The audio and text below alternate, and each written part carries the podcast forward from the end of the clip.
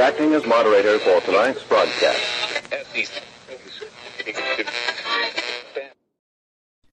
I'm your moderator, Chris Paul. Let's be reasonable. Got me a red wave, ride me a red wave. Got me a red wave. It's high noon for Wednesday, November 3rd, 2021. Follow the podcast on the Telegram Messenger app at t.me slash I'm your moderator or join the discussion thread at t.me slash I'm reasonable. You can also find me on Gab and Gettr at I'm your moderator. The Substack is I'm your moderator.substack.com and the merch site is cancelcouture.com or go direct shop.spreadshirt.com slash cancel dash couture. Today is the 287th day of Barack Obama's third term, as served by the half dead, demented, degenerate, ventriloquist dummy, fake proxy president Joe Biden, who is overwhelmingly compromised by the Chinese Communist Party, the patriarch of one of the most corrupt families in American history, and the father of one of the most despicable sons to ever walk the earth. That's Hunter Biden. So congratulations, commies. You acquired all the power so that you could finally inflict your will on the American people. And you came up completely empty because all that power is illegitimate. And illegitimately held power will eventually be exposed. Congratulations, commies. Once again, your illegitimate power has been totally exposed now. And if last night was the final straw for you, if you finally woke up and realized that the country is not on your side at all, you have options. You can continue being a communist and throwing your lot in with the people who steal elections and are now trying to poison your children, or you can migrate back to America. All you have to do is leave all of those stupid and evil, child brained communist thoughts behind and go out into the world, make amends with all the people you have shamed and bullied and censored and tried to get fired from their jobs. And when you do that, we will welcome you with open arms because the truth is, we want people to come to our position. America becomes strong when Americans unify around Americanism. And that's exactly what we see happening. So join the side of unification, commies. It's better over here. You don't have to lie. That's a huge advantage. Come be part of the American project of human liberty and self governance. And with that, I would love to extend a warm Wednesday high noon welcome to all of the redeemable communists out there. Hello, redeemable communists! Welcome to the show. There are more of you now. I can feel you. I can feel the electricity flowing. I can feel the red wave building. Welcome, commies. Come back to America. But here's the thing you need to unify with our position because our position is uncompromising. There will be no compromise. We will not meet you in the middle. Okay. That is the price you pay for having lied and cheated for so long. You do not get to act how you've acted for the last five years, truthfully, much longer, and expect that compromise will be our response. It is not. You need to get fully on board with the America First agenda. That's it.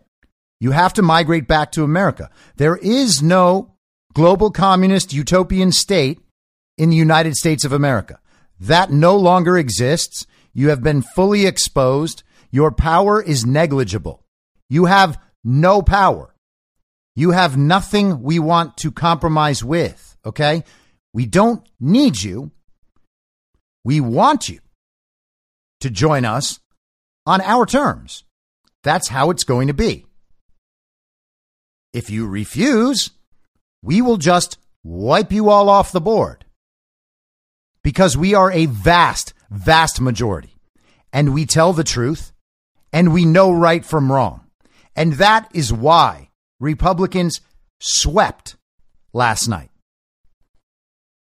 Victories in the Virginia governor's race, in the lieutenant governor's race, in the attorney general's race, and all down ballot. Potentially a victory in the New Jersey governor's race, victories on Long Island, victories with Pennsylvania judges, victories for the Trump endorsed House candidate Mike Carey in Ohio. And the communists are left scratching their heads, wondering where they went wrong, doing all of their analysis, which isn't really analysis. They're just trying to create ways that their narrative can persist despite being roundly rejected by the entire country. The red wave is real. It was real last fall. It is stronger than ever right now.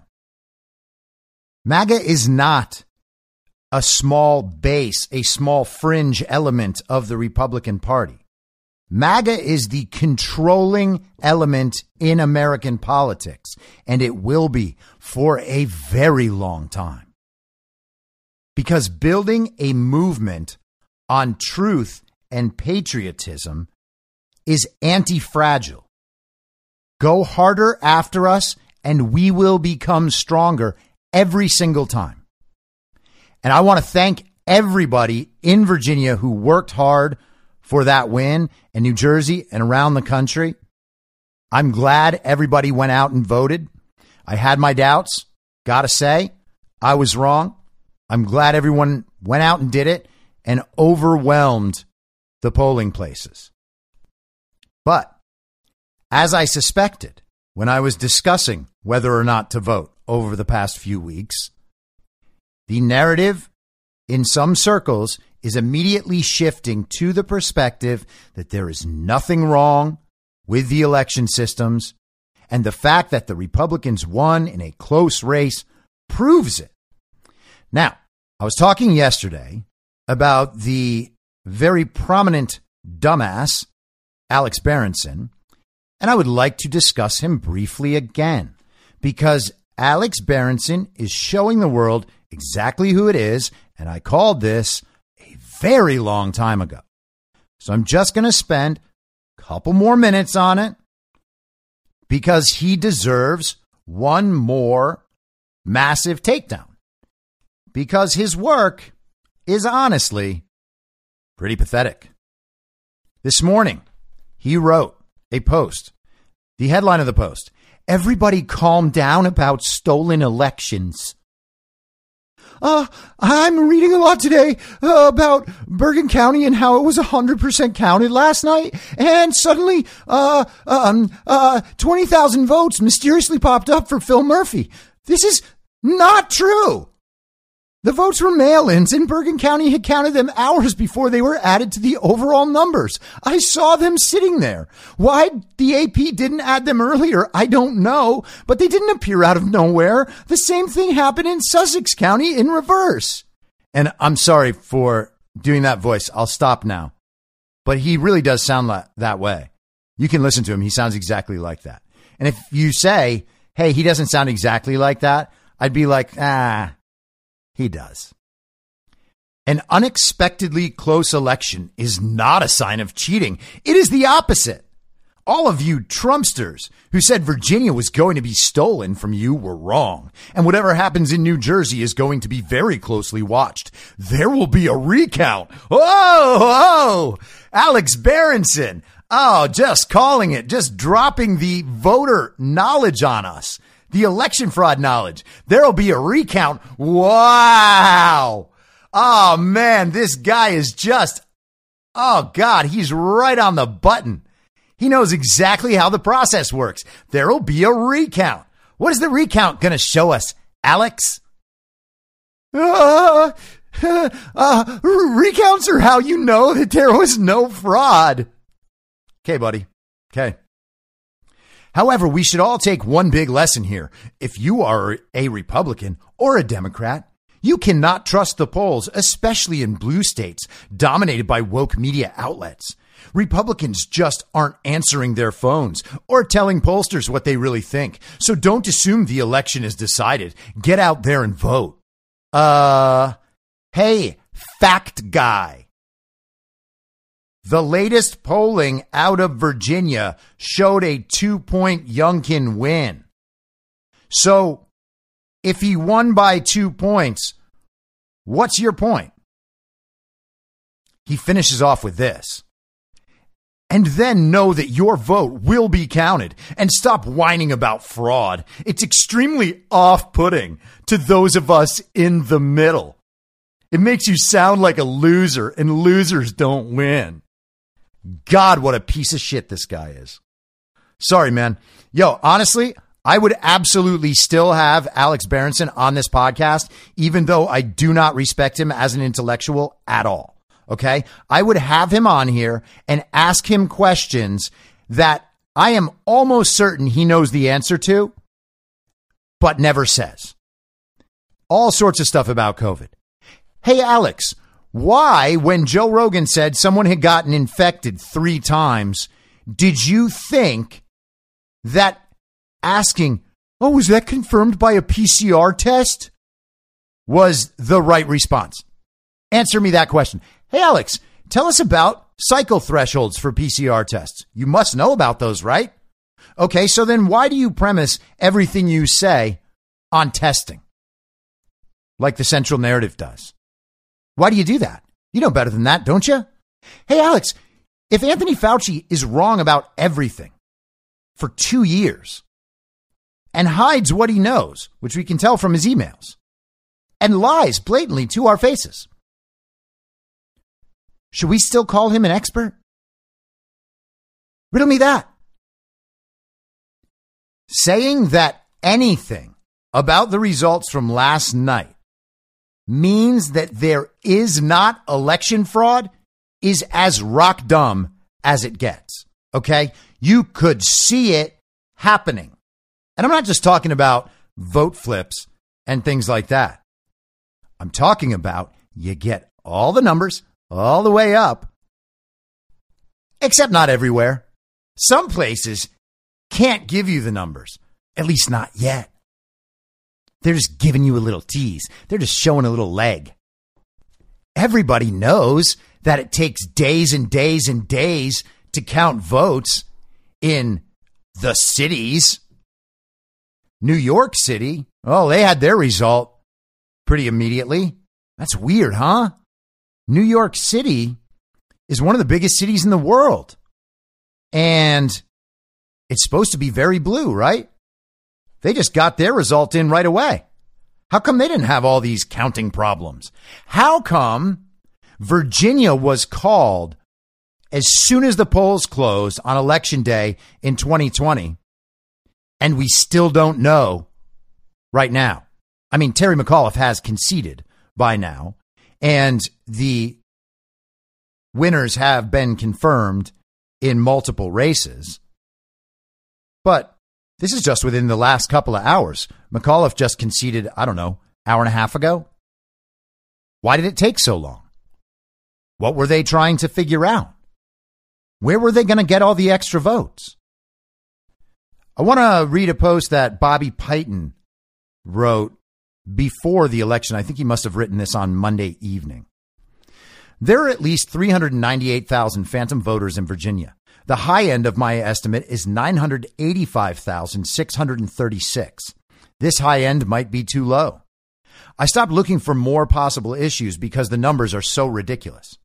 The population of Virginia was 7 million 78,515 in 2000. Today it is about 8,631,393 or a 21.94% increase. Meanwhile, the vote went from 1.736 million in 1997 for governor to 2.61 million in 2017. All right? So 2017 2.61 million total votes in the gubernatorial election 2017, four years ago. In 2009, 1.985 million ballots were cast for governor in Virginia.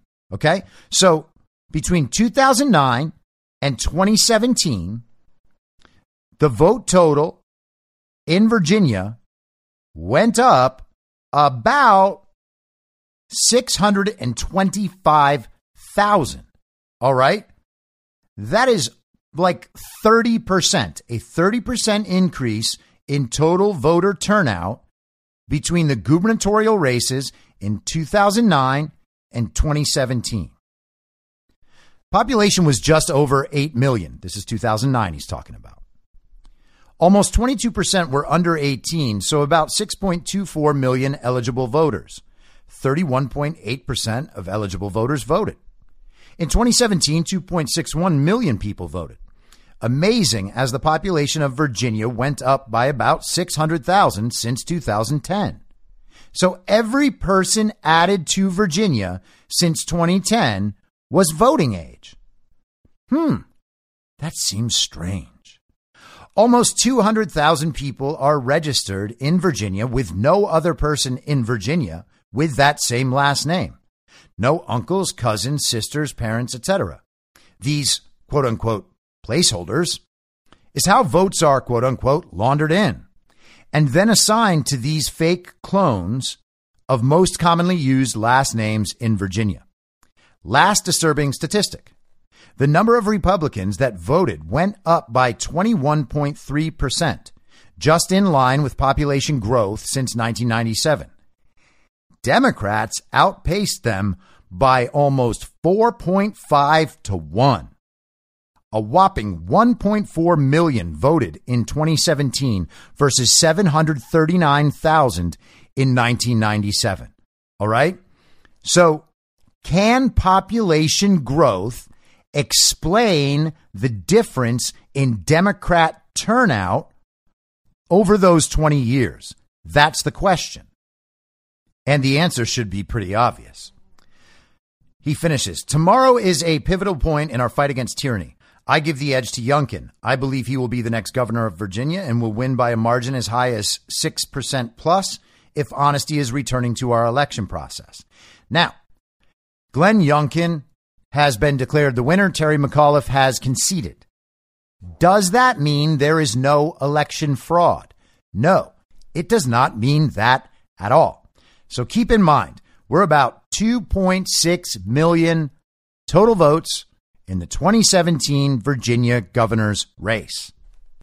Last fall in the presidential contest, they got up to a little over 4.4 million votes. Okay. So presidential race, obviously you're going to have the highest possible turnout.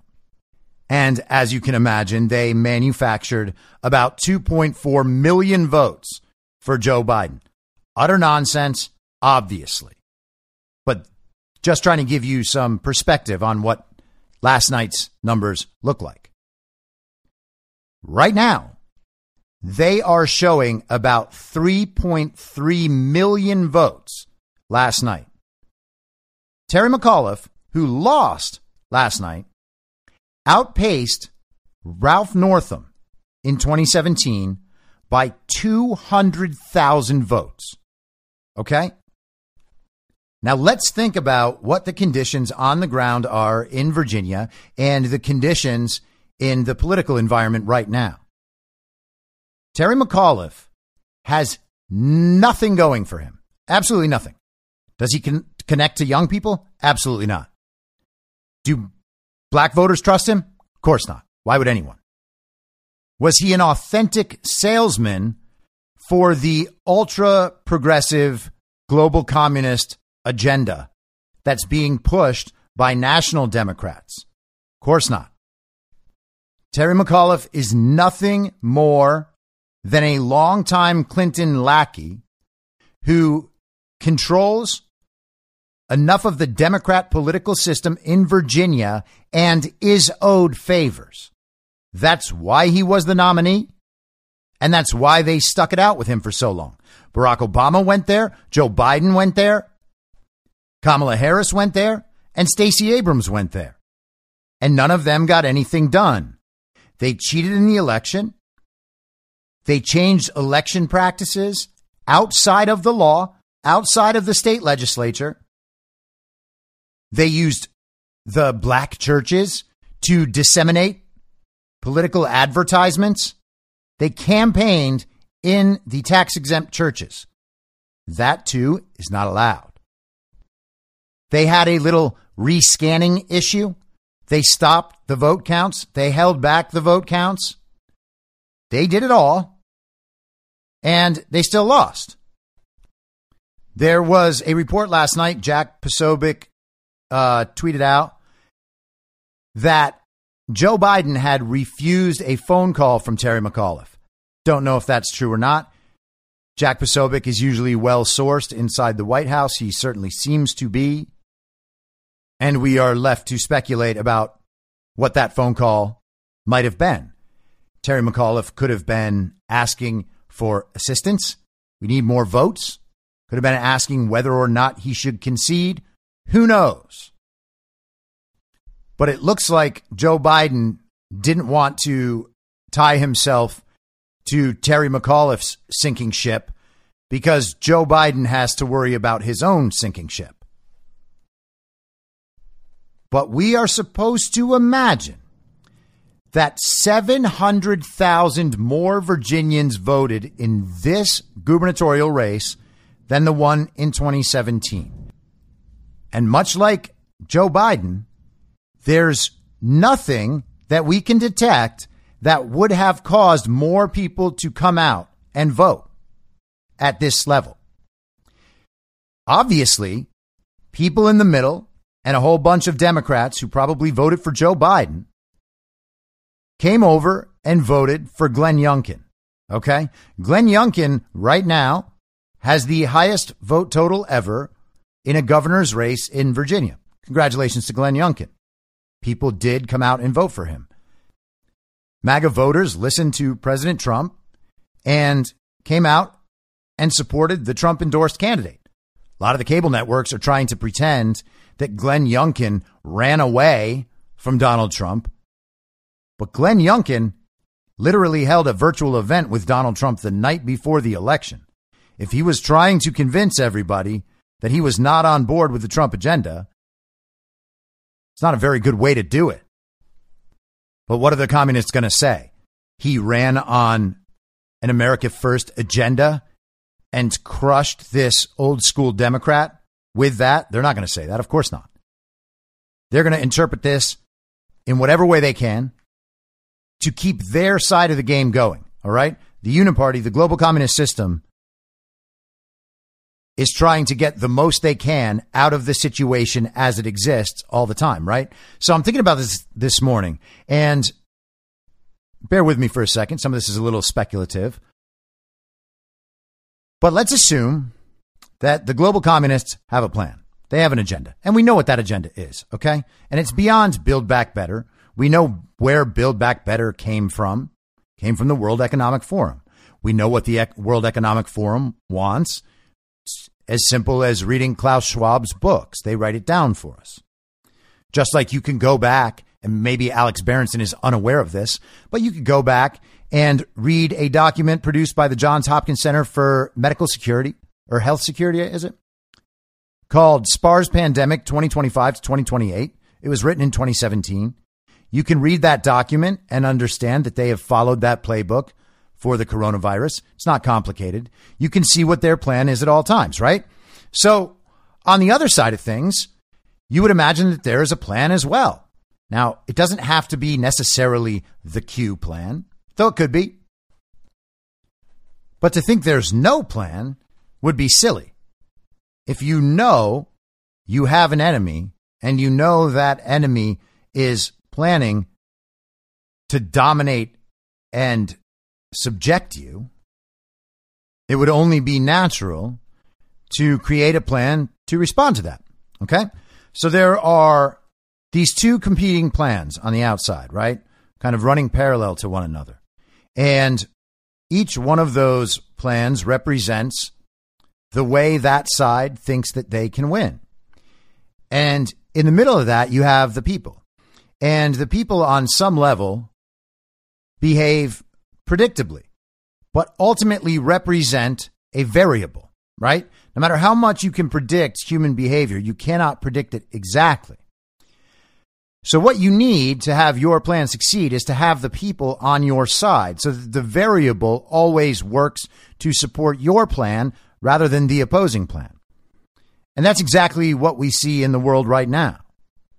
The people are on our side, which means that we get to dictate the action, while the enemy is constantly reacting to our plan, to the successes of our plan, because the people are on our side.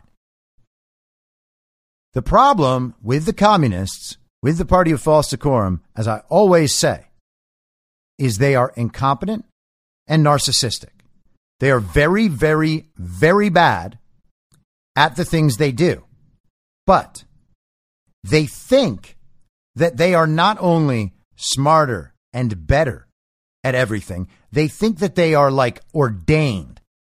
It is their destiny to rule over us. So they think that everything will just work out. And you can see the same pattern taking place with the COVID stuff, right?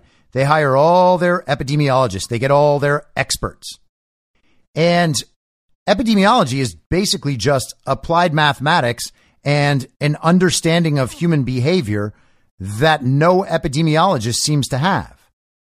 And that goes a long way to explaining why they're always wrong about everything. And of course, Democrat politics is the same. They exist in a Twitter bubble and a media bubble.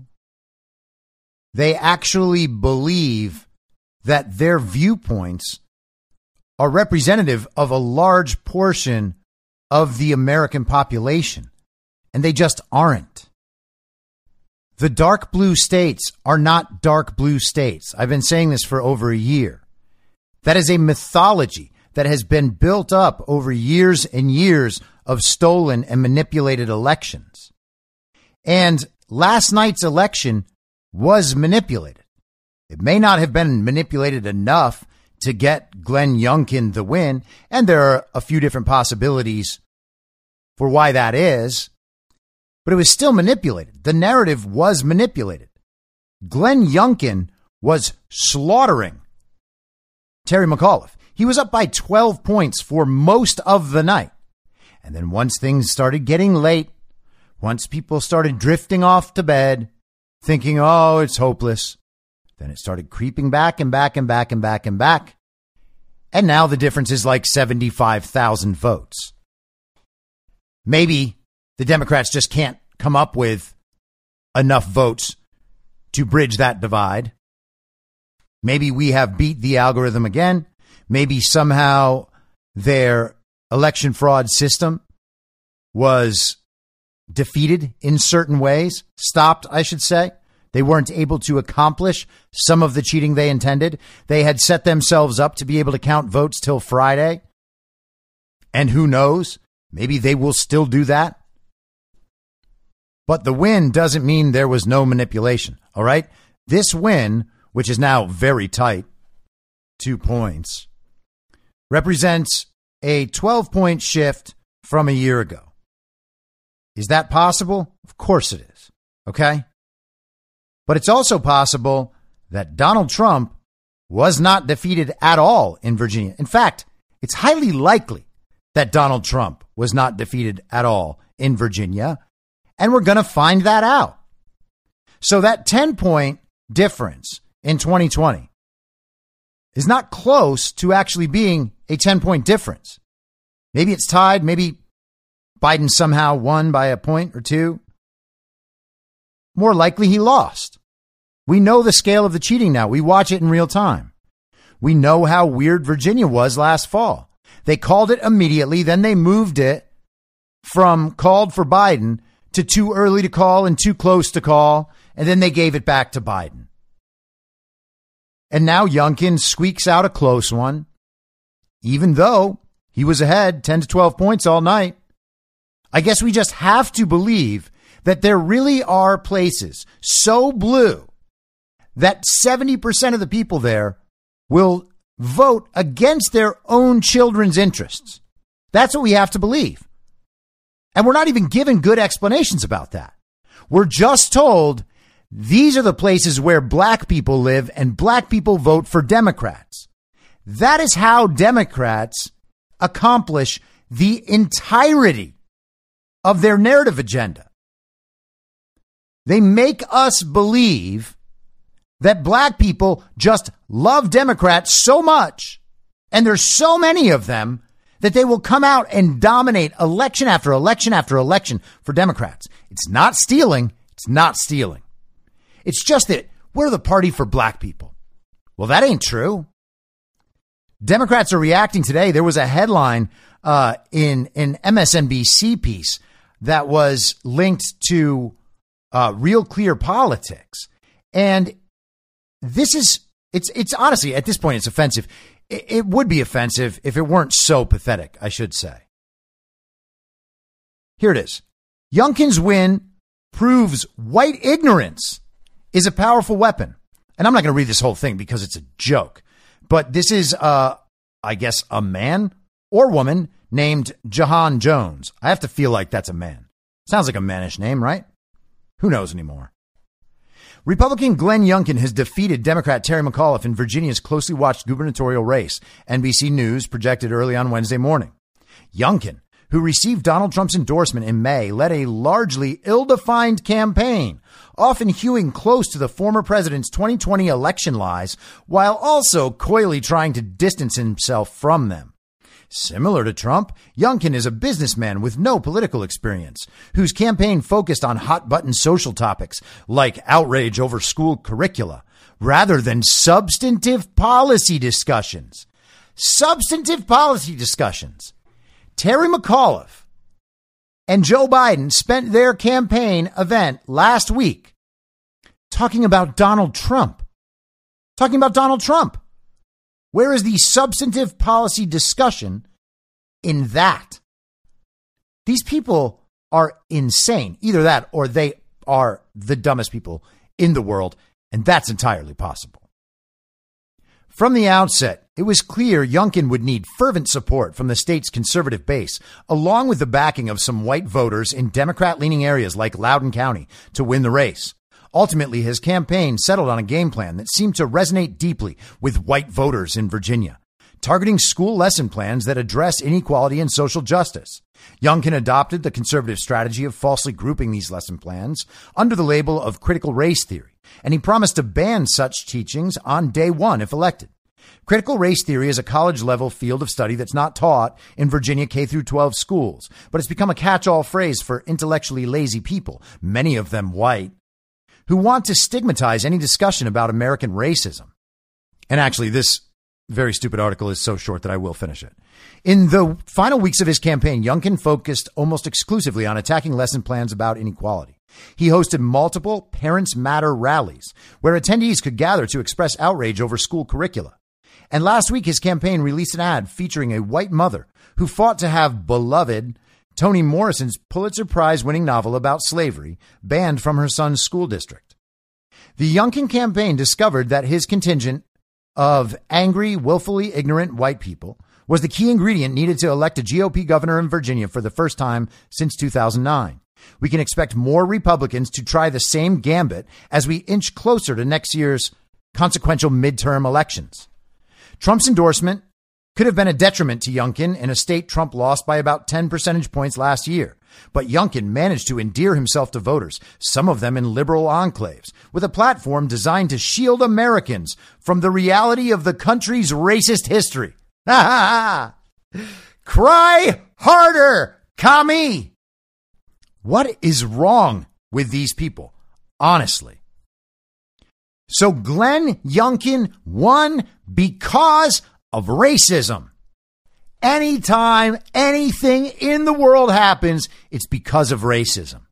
And when the Democrats win, it's because everybody wanted to defeat racism. Racism, racism, racism, racism, racism. Joy Reid last night had an utter meltdown on MSNBC. She said that the problem was soft racism and soft nationalism and soft white nationalism. She just starts combining phrases until she feels like she's gotten emotional enough to sell her case to her rock dumb audience of child brains. And she goes with that. Oh, it's the racism. White women, she did a TikTok. White women shifted from 50% Joe Biden to 57% Youngkin. So Youngkin's share of the white female vote went up by 8%. Terry McAuliffe's dropped from Joe Biden's by 7%, a 15 point swing. So white women decided the outcome of the race.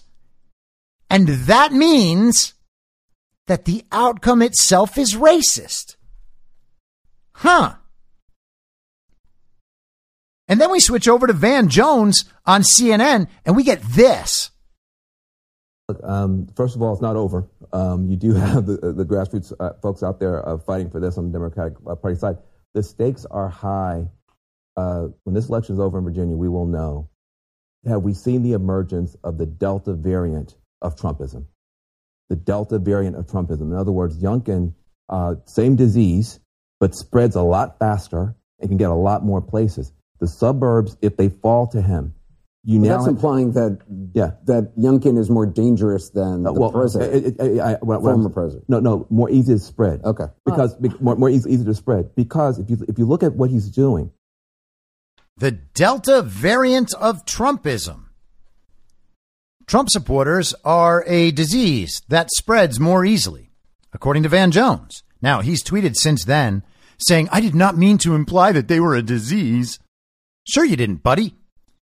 Imagine the sympathy you would have for a claim like that if that claim was reversed. Of course, you can't do that, can you, Van?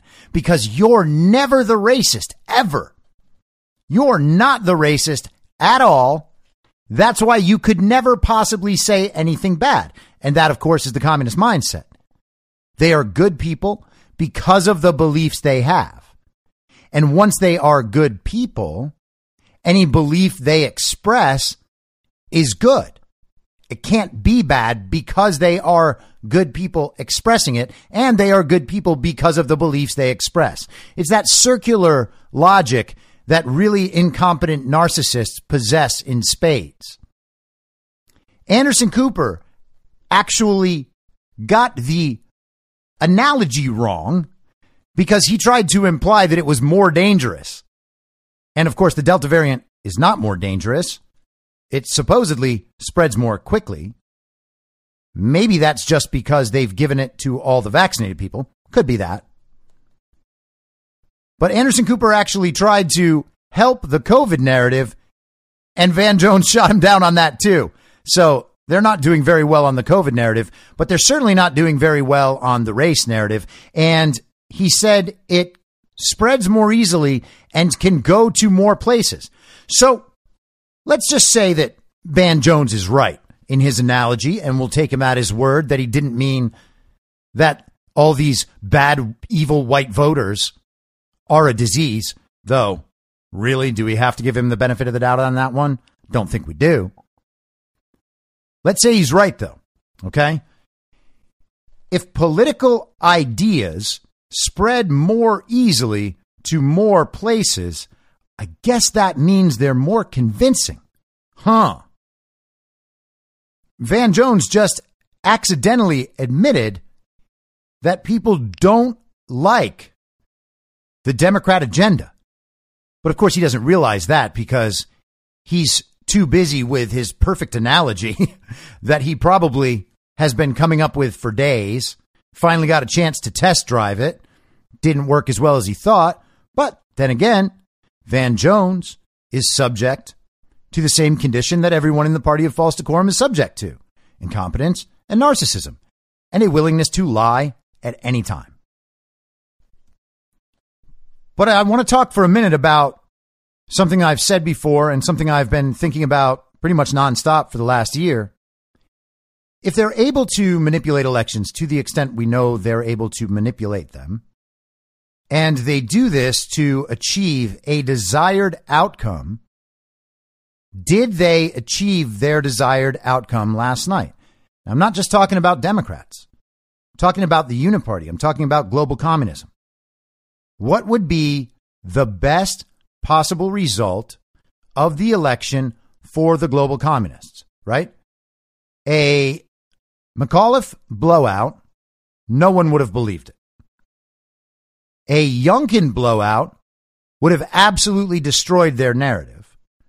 So, what outcome can they produce that would leave their narrative intact and also be believable?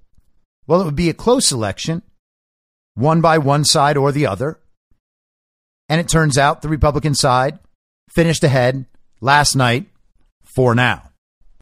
And I'm not saying for now because I expect that result to change. I'm saying that I'm not convinced it can't change. Hopefully, over the next couple of days, we will realize there is no chance that changes. They will have the final vote totals and it'll be done and dusted. That's what I expect to happen. That's what I hope will happen. But I'm not 100% convinced that will happen. How do they benefit from this narrative? Okay. So Joe Biden's agenda was already dead in the water. The global communists in the Republican Party could have already stopped his narrative dead in its tracks weeks ago. They didn't have to give them a two month extension on the debt ceiling. They didn't have to keep playing footsie with this infrastructure bill. The Senate didn't have to ever pass any piece of this. And so, what last night does is cement that Biden's agenda is dead in its tracks. It was already that way. If the people in the Republican Party were executing their offices faithfully, doing what their voters wanted them to do, and doing what was in the best interest of the party, which, unfortunately for the establishment, they no longer control. And of course, they wanted to set up scenarios that would produce the exact reaction that Alex Berenson had. This is proof that there was no election fraud in 2020, and there's no election fraud now. If there was election fraud, the Democrats would have blown Glenn Youngkin out of the water and would retain the governor's mansion in Virginia. But that's not how it works. And Alex Berenson, having not studied the issue at all, is too ignorant to understand that. Because he still thinks in a Democrat Republican paradigm, and that's not what the situation is. The accusations from our side aren't just Democrats cheat. It's that the establishment system cheats. The people aligned with the global communist agenda cheat. And there are plenty of those on the Republican side. We're being told that this win comes from people watching the polls very carefully and everybody coming out to vote. Now, those two things might both be true. But that doesn't mean that somehow we stopped all the fraud. There's absolutely no way that's true. Especially when we know that all of these Democrat votes, well, not all of them, but you know what I mean,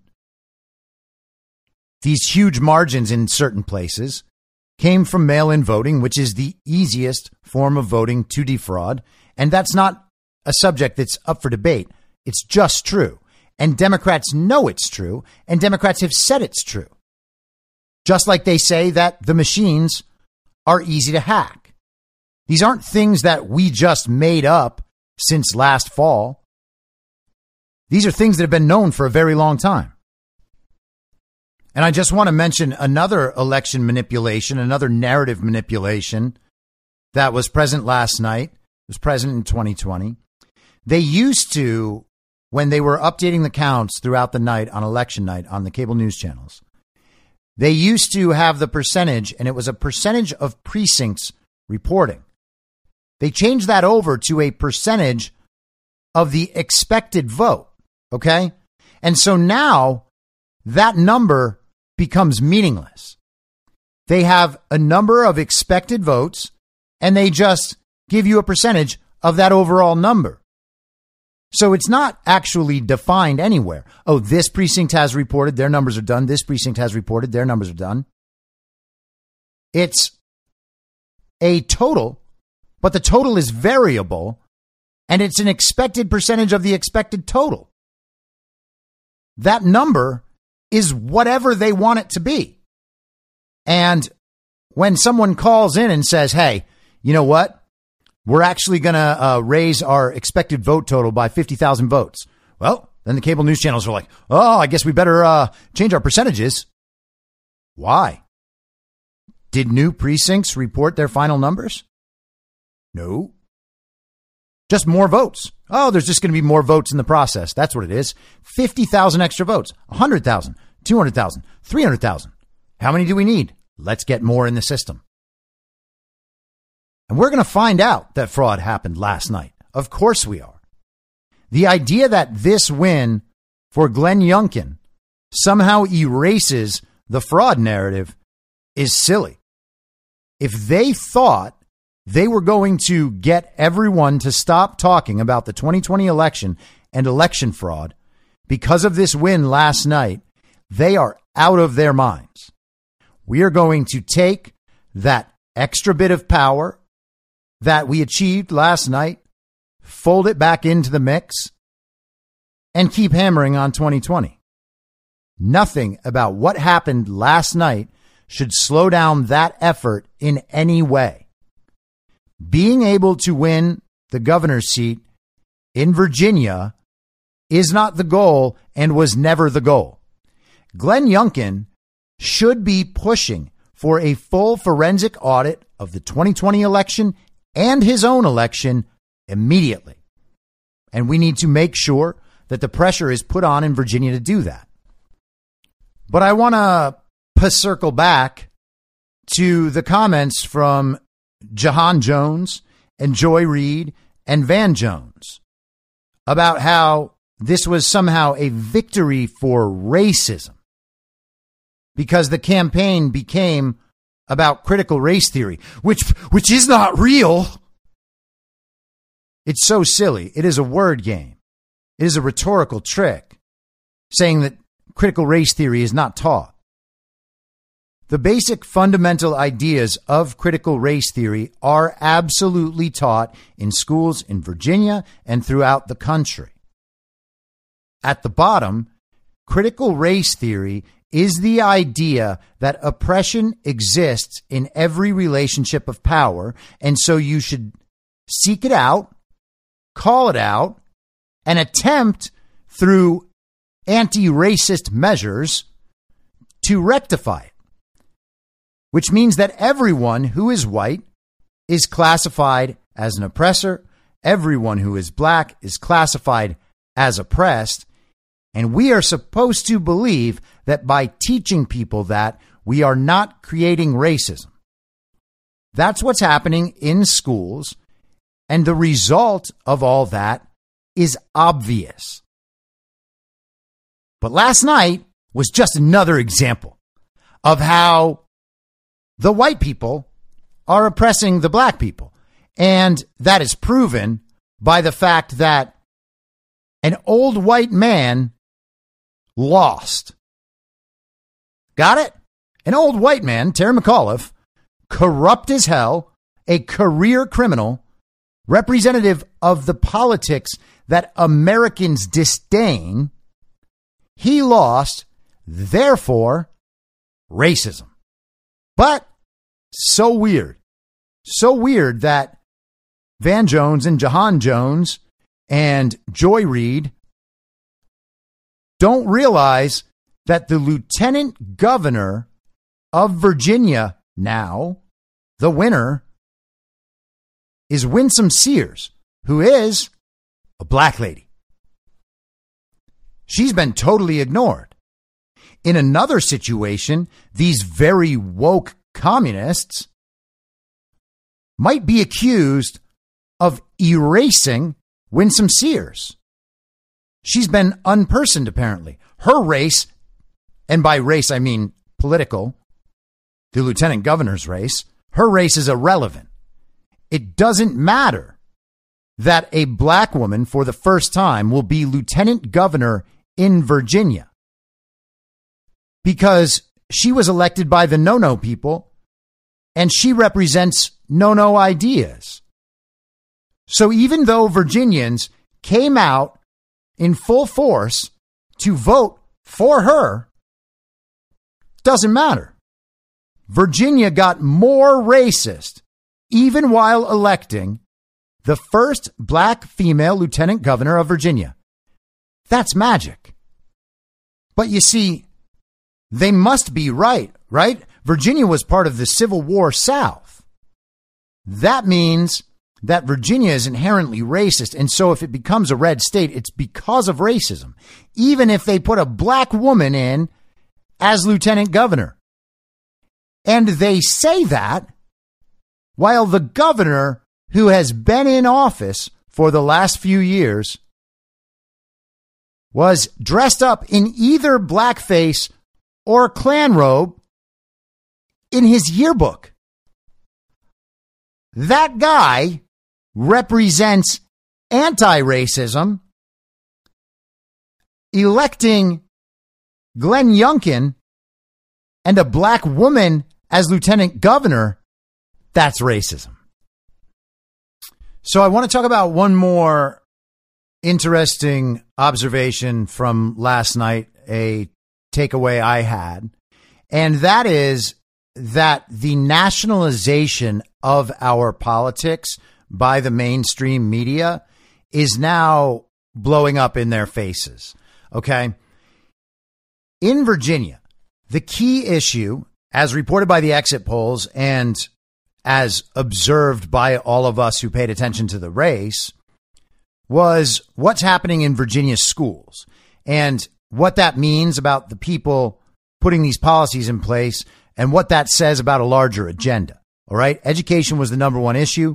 A lot of that comes down to what happened in Loudoun County with the school board protecting a rapist, sending him to another school where he raped again, and punishing the father of the daughter who was raped by a male in a skirt. And let me just say, by the way, there was an, an email exchange from the superintendent Scott Ziegler, and some of the school board members that was released as a FOIA document. And they were referring in the email to the rapist as a male. So kind of exposes their whole gender agenda, doesn't it? Are they admitting that they let males into the ladies' room now? Because I thought the whole deal was that the males are allowed in the ladies' room because they're women now. That's what we're supposed to believe. And that's what we're supposed to believe they believe. Because if they don't believe it, why are they trying to tell everyone else that they have to live by it? So there was that. And then there was obviously the critical race theory stuff and the fact that Marxist ideology is being inculcated in the nation's children. And parents don't like that very much.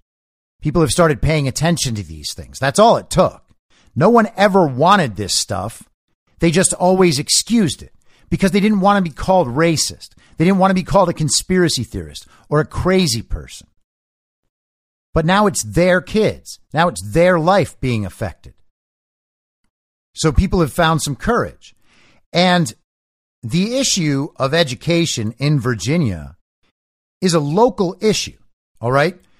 The national cable news networks are not prepared to handle that local issue. And I don't just mean in terms of the way they're structured. I mean that narrative wise, they don't have anything to say to it. There's no response. There's no way for them to paint what's happening there as okay. So they have to divert it to a nationalized narrative that they have already planted seeds of. And that's the critical race theory thing. That's their go to backup plan. They have made it so that every issue can be viewed through the lens of race. And when they need that lens, they take it out. So instead of honestly reporting the issue and trying to figure out a way to respond to it, a way that voters will take seriously and reconsider their shift away from the Democrat communists. They just reconstrue it as a race agenda. It is anti black somehow to want Marxism out of the schools. And that's what they go with. They can't respond to a local issue on a local basis, on a local level. They do it on a national level. And they try to convince the entire country that the people who are bringing up these problems in the schools with their own kids are somehow the bad guy. And they expect that to get voters to come turn out for Terry McAuliffe, the man who caused the problem. And in opposition to that, you've got the war room where Steve Bannon has people in Virginia, Virginia parents, people who are activists on these issues on the ground. He has them on every day to explain exactly what's happening. And then there are all of us out in the world, around the country, who are laser focused on these things and making sure that these stories get out and get spread and people know the truth about what's going on. The national media can't respond to that. And so you can see just another way that their incompetence and their narcissism has failed them. They thought they could nationalize every single issue and use a series of repeated slogans to win elections, or at least give them the illusion that elections could be won by the Democrat Communist Party. They get that narrative out into the public, then they steal the election, and people think it makes enough sense because other people must be aligned with the priorities that the media always talks about. The truth is, it's not that many people. And it hasn't been that many people for a really long time. And it wasn't that many people last fall, last November. We have the numbers. We have the truth on our side. All we need to do is make sure that spreads. All right? That's it. The people are the variable sitting between the two plans. And the plan that succeeds is the one that has the people on its side. And thank goodness that's our side. Now, I want to leave you with one of my favorite clips, maybe ever. Here it is. All the people that have gone out there against the mainstream media and said, you're going to call us racist, you're going to call us potential Timothy McVeigh's, fuck you. War.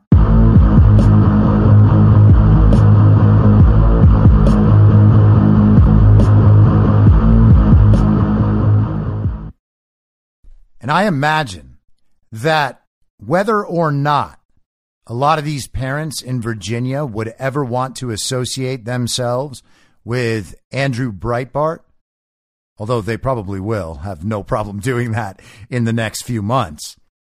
But whether or not they realize it now, I should say, that's the attitude a lot of parents went out and voted with. I'm trying to protect my child. You're going to call me racist? I'm the bad guy? I'm the one who's lying? I don't know what my own kid is being taught at this point. I don't see the way the school board responds to me when I go in and ask questions. What is that going to make the normies think? These people that voted for Joe Biden last year because they somehow want politics to just go away. They think as soon as as soon as we get rid of Donald Trump, the politics are just going to go away. Everybody's just going to be united again because it's going to be a return to normal. The adults are back in the room. Well, there you go, redeemable communists. You voted for Joe Biden. You put the adults back in the room. You were very responsible. Your whole community gave you credit. Everybody said, "Oh, what a good little communist you are." You voted for Joe Biden. Now politics are going to go away. The politics didn't go away. Politics got right in your face. And the party that you have devoted your time and energy to turned around, saw you were trying to protect your own children from them, and called you evil. And now, for the first time, you know what the rest of us dealt with. And now you see what election fraud looks like. I'll be back tomorrow at the same reasonable time on the same reasonable podcast network. I don't have a network. Masks and lockdowns don't work. They lied to you about a pandemic. And Joe Biden will never be president.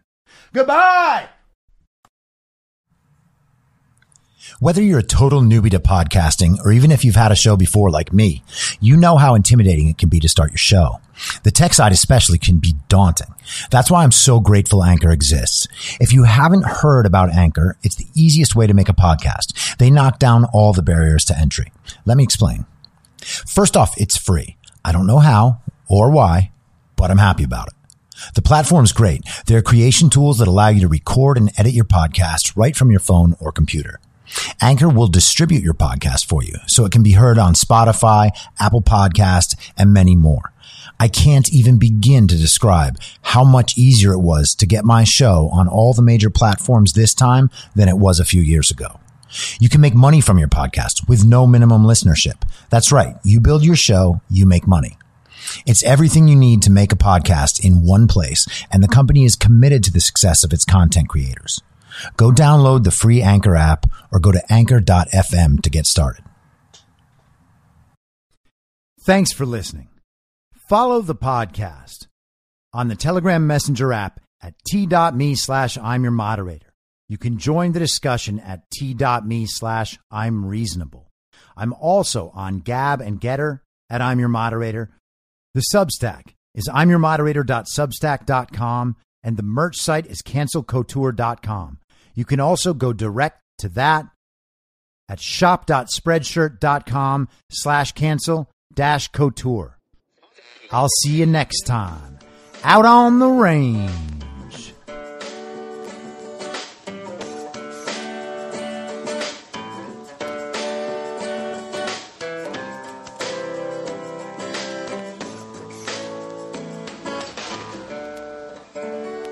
Acting as moderator for tonight's broadcast.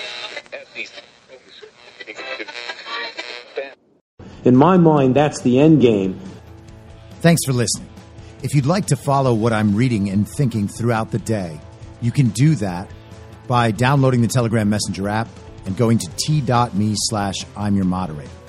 On social media, you can follow me on Truth Social, Gettr, and Gab at I'm your moderator. I also have channels on Rumble and BitChute. If you'd like to follow the writing, you can find me at imyourmoderator.substack.com. The merch site is cancelcouture.com or go direct shop.spreadshirt.com slash cancel dash couture. If you'd like to support the podcast financially, the best place to do that is Ko-Fi. Go to ko-fi.com slash I'm your moderator. And all of these details will appear in the show notes with each episode. I'll see you soon down on the range.